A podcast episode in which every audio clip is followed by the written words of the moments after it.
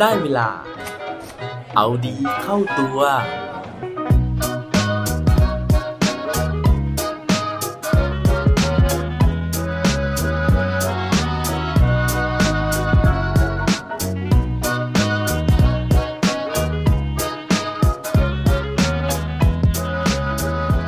คุณเคยเล่นเกมเติร์ดิสไหมครับ สวัสดีครับ พบกับผมชัชวานแสงปรีดีกร และรายการเอาดีเข้าตัว รายการที่จะคอยมาหมั่นเติมวิตามินดีดด้วยเรื่องราวแล้วก็แรงบันดาลใจ เพื่อเพิ่มพลัง แล้วก็ภูมิต้านทานในการใช้ชีวิตให้กับพวกเราในทุกๆวัน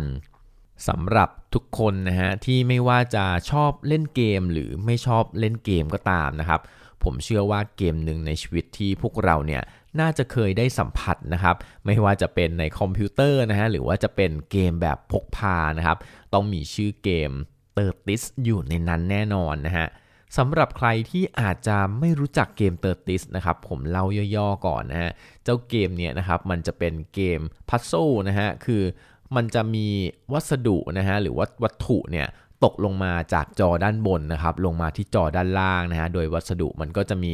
แบบเป็นแท่งยาว เป็นก้อนสี่เหลี่ยมจัตุรัสนะฮะ เป็นรูปตัว L เป็นรูปตัว Z นะครับ ซึ่งเราเนี่ยจะต้องประกอบเจ้าวัตถุเหล่านี้รูปทรงต่างๆ เหล่านี้นะครับ ให้มันกลายเป็นพื้นที่เป็นแถวเนี่ยที่มันเต็มไม่มีช่องว่างนะฮะ ซึ่งเมื่อไหร่ก็ตามที่แถวมันเต็มนะครับ มันก็จะสลายไปนะฮะ แล้วก็เราก็จะสามารถเคลียร์ด่านต่างๆ เหล่านั้นได้นะครับ ทีนี้เนี่ยเขาบอกนะฮะว่าเจ้าเกม Tetris เนี่ยนะครับมันมีสิ่งที่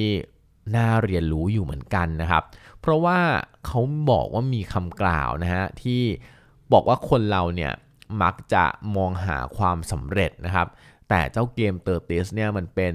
เกมที่มีลักษณะของการที่เราเนี่ยไม่มีวันทำ หรือว่าไม่มีวันพิชิตทุกด่านในเกม แล้วก็ประสบความสำเร็จคือไปถึงจุดสุดยอดได้ครับ มันจะต่างจากเกมประเภทอื่น ๆ ที่เราเนี่ยจะต้องฝ่าด่านไปใช่ไหมฮะ แล้วก็เราก็จะเจอบอส พอเราฆ่าบอสเสร็จปุ๊บเกมมันก็จะจบเราก็จะ clear stage ได้นะครับ แต่ว่าเจ้าเกม Tetris เนี่ยมันเป็นเกมที่ไม่มีวันสิ้นสุดนะฮะคือเราก็เล่นไปเรื่อยๆฮะด่านมันก็จะยากขึ้นเรื่อยๆ ความเร็วมันก็จะมากขึ้นเรื่อยๆนะครับถามว่าทำไมนะฮะ ปรากฏการณ์ของสิ่งที่เรารู้ว่าเราไม่มีวันทำสำเร็จเนี่ยมันสามารถทำให้เราเนี่ยติดงอมแงมได้นะฮะทำให้เราเนี่ยมี motivation หรือมีแรงจูงใจในการที่จะทำสิ่งสิ่งนั้น ซึ่งถ้าเกิดว่าเรารู้หลักการแล้วนะฮะ แล้วเราอาจจะมาปรับใช้กับชีวิตของเราได้ ชีวิตของเราเนี่ยมันอาจจะไม่น่าเบื่อแล้วก็อาจจะประสบความสำเร็จได้ก็เป็นได้ ถ้าเกิดว่าอยากรู้แล้วไปฟังพร้อมกันได้เลยครับ เรื่องราวในวันนี้นะฮะเป็นเรื่องที่ผมไปอ่านมาจากหนังสือที่มีชื่อว่า gamification ซึ่งผมชื่นชอบชื่อภาษาไทยมากนะฮะชื่อภาษาไทยเขามีชื่อว่า จูงใจคนด้วยกลไกเกมนะครับตีพิมพ์โดยสำนักพิมพ์ Salt แล้วก็เขียนโดย ผู้เขียนที่มีชื่อว่าตรังสุวรรณสินนะครับซึ่งคนนี้เนี่ยเขาบอกว่าเขาเป็นแชมป์บอร์ดเกมนะครับ คนแรกในประเทศไทยเลยนะฮะ แล้วก็รวบรวมความชอบของตัวเองมาเขียนเป็นหนังสือเล่มนี้นะครับ โดยที่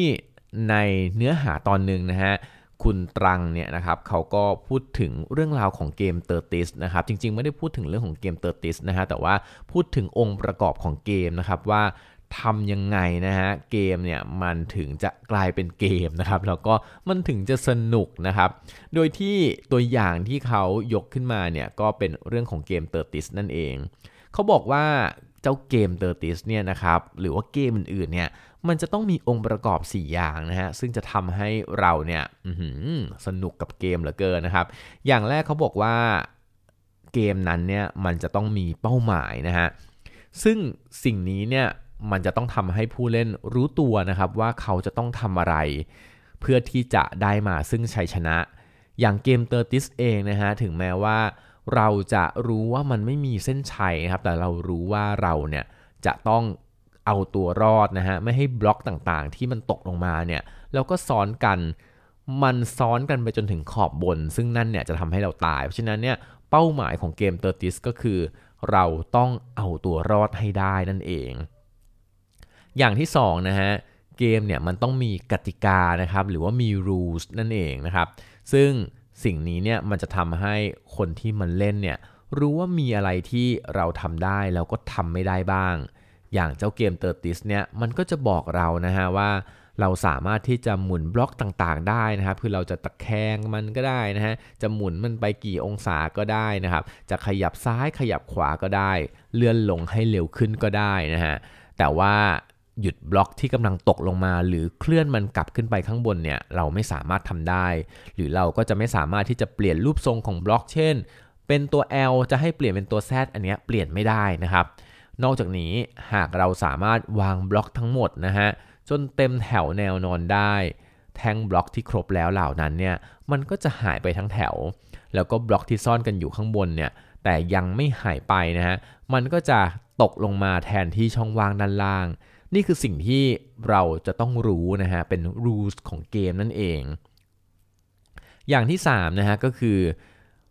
มันจะต้องมีการแสดงตอบสนองต่อการกระทำของผู้เล่น หรือว่ามี feedback system นั่นเอง เขาบอกว่าในทุกเกมนะฮะจะมีการสื่อสารกับผู้เล่นนะครับว่าสิ่งที่เพิ่งทำไปนั้น ดีหรือว่าไม่ดี น่าชื่นชมหรือไม่อย่างไร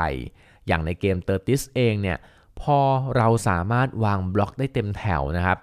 เกมมันจะมีไฟกระพริบกระพริบนะฮะแล้วก็แท่งสี่เหลี่ยมทั้งแถวเนี่ยมันก็จะหายไป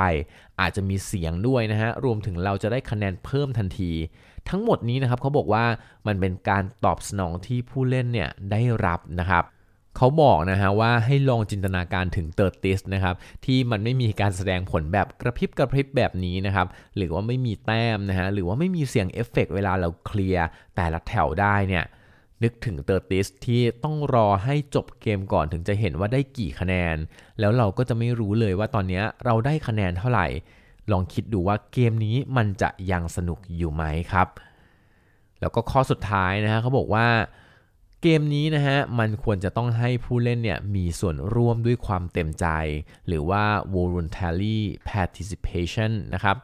ก็คือการที่เกมเนี่ยจะต้องสามารถสร้างความรู้สึกให้ผู้เล่นยอมทำตามกติกาที่กำหนดไว้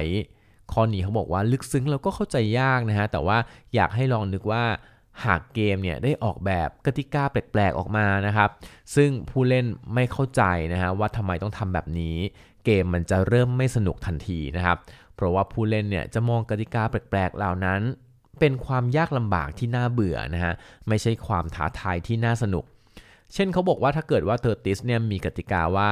ต้องหมุนบล็อกเหล่านั้นให้ครบ 2 รอบก่อนถึงจะวางลงไปบนแถวได้เนี่ย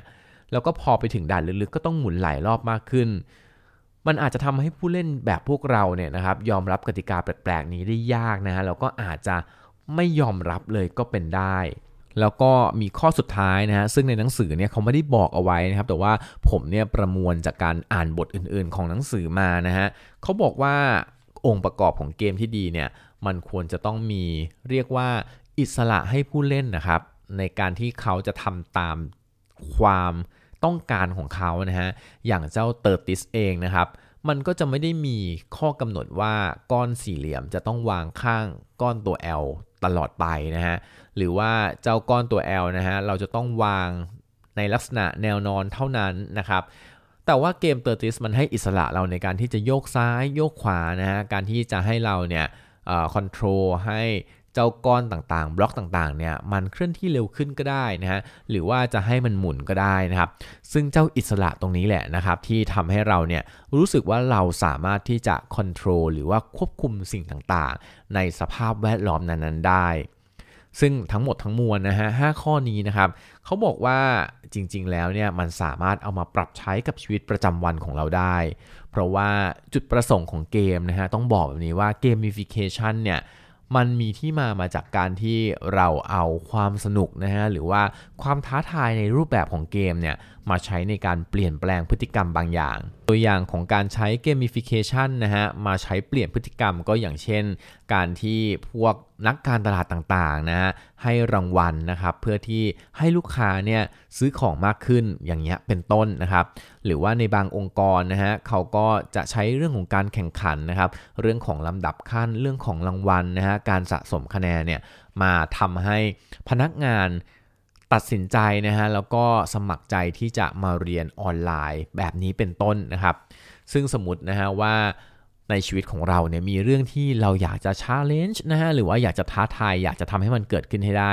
เราอาจจะตัดสินใจนะครับที่จะเอาเกม i ฟิเคชันนะฮะหรือว่าเกมต่างๆเนี่ยนะครับมาปรับรูปแบบนะฮะเพื่อที่จะให้เราเนี่ย สามารถที่จะสนุกกับการทำตามเป้าหมายของเราได้ อย่างเช่นถ้าเกิดว่าเราตั้งใจนะฮะว่าอยากจะลดน้ำหนักนะครับ เราอาจจะให้คะแนนตัวเองนะฮะแล้วก็ถ้าเกิดว่าเราทำคะแนนได้ครบนะครับ เราอาจจะเปลี่ยนคะแนนนั้นนะฮะเป็นสิ่งของที่จับต้องได้นะครับ หรือว่าเป็นรางวัลอะไรสักอย่างหนึ่งนะฮะเพื่อที่จะให้เราเนี่ย มีแรงจูงใจในการที่จะทำสิ่งนั้นให้สำเร็จ โดยที่การสร้างเกมที่ดีนะฮะอย่างที่บอกไปเมื่อกี้นะครับ เราอาจจะต้องคำนึงนะฮะว่า 5 องค์ประกอบนั้นๆนะครับอย่างแรกเลยก็คือเราต้องตั้งเป้าหมายให้ชัดเจนนะฮะอย่างที่ 2 ก็คือเราต้องตั้งกฎของเราให้ชัดเจนเหมือนกันนะครับอย่างที่3เนี่ยก็คือการที่เมื่อไหร่ก็ตามที่เราทำพฤติกรรมที่ เหมาะสมเนี่ยเราอาจจะต้องให้ reward เล็กๆน้อยๆนะฮะหรืออย่างน้อยเนี่ยก็ต้องชมตัวเองนะฮะเพื่อที่จะให้เราเนี่ยมีกำลังใจหรือว่าได้ feedback อย่างที่ 4 ก็คือว่าเราต้องตั้งกติกาที่มันสมเหตุสมผลนะฮะไม่ยากเกินไปนะฮะเพื่อที่จะให้เราเนี่ยรู้สึกว่าเฮ้ยเราอยากทำเรื่องนี้ด้วยความสมัครใจ แล้วก็ข้อที่ 5 ก็คือว่าให้อิสระตัวเองนะฮะในการมีความยืดหยุ่นนะฮะในการที่จะเลือกทำสิ่งนั้นสิ่งนี้นะฮะไม่ให้กฎเนี่ยมัน ทำให้เรารู้สึกอึดอัด แล้วก็ไม่อยากทำเกินไป ซึ่งกฎทั้ง 5 ข้อนี้นะฮะ นอกจากที่เราจะทำกับตัวเองแล้วนะฮะ เรายังอาจที่จะเอาไปทำกับคนอื่น เพื่อที่เราอาจจะอยากต้องการเปลี่ยนพฤติกรรมคนในครอบครัวหรือว่าลูกของเรานะครับ เราก็ใช้เทคนิคเกมฟิเคชันนี้แหละนะฮะในการที่จะเปลี่ยนแปลงเขาเล็กๆน้อยๆแล้วก็ทำให้เขาเนี่ยรู้สึกสนุกกับการเปลี่ยนแปลงพฤติกรรมนั้นๆหวังว่าทุกคนนะฮะจะสามารถเอาเทคนิคในวันนี้นะครับไปปรับใช้ กับไม่ว่าจะเป็นพฤติกรรมอะไรก็ตามที่เราอยากจะเปลี่ยน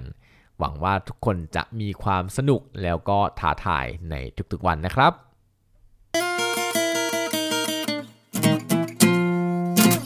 และปิดท้ายวันนี้ด้วยโค้ดดีโค้ดโดนเขาบอกไว้ว่า it's play that helps us do serious things better บางครั้งเรื่องเล่น ๆ ก็สามารถที่จะทำให้เราทำเรื่อง serious serious ได้ดีขึ้นมาก ๆ ครับ อย่าลืมกลับมาเอาดีเข้าตัวกันได้ทุกวันจันทร์ พุธ ศุกร์ พร้อมกด subscribe ในทุกช่องทางที่คุณฟัง รวมถึงกดไลค์ กดแชร์เพื่อแบ่งปันเรื่องราวดี ๆ ให้กับเพื่อน ๆ ของคุณผ่านทุกช่องทางโซเชียลมีเดีย สุดท้ายนี้ขอให้วันนี้เป็นวันดี ๆ ของพวกเราทุกคน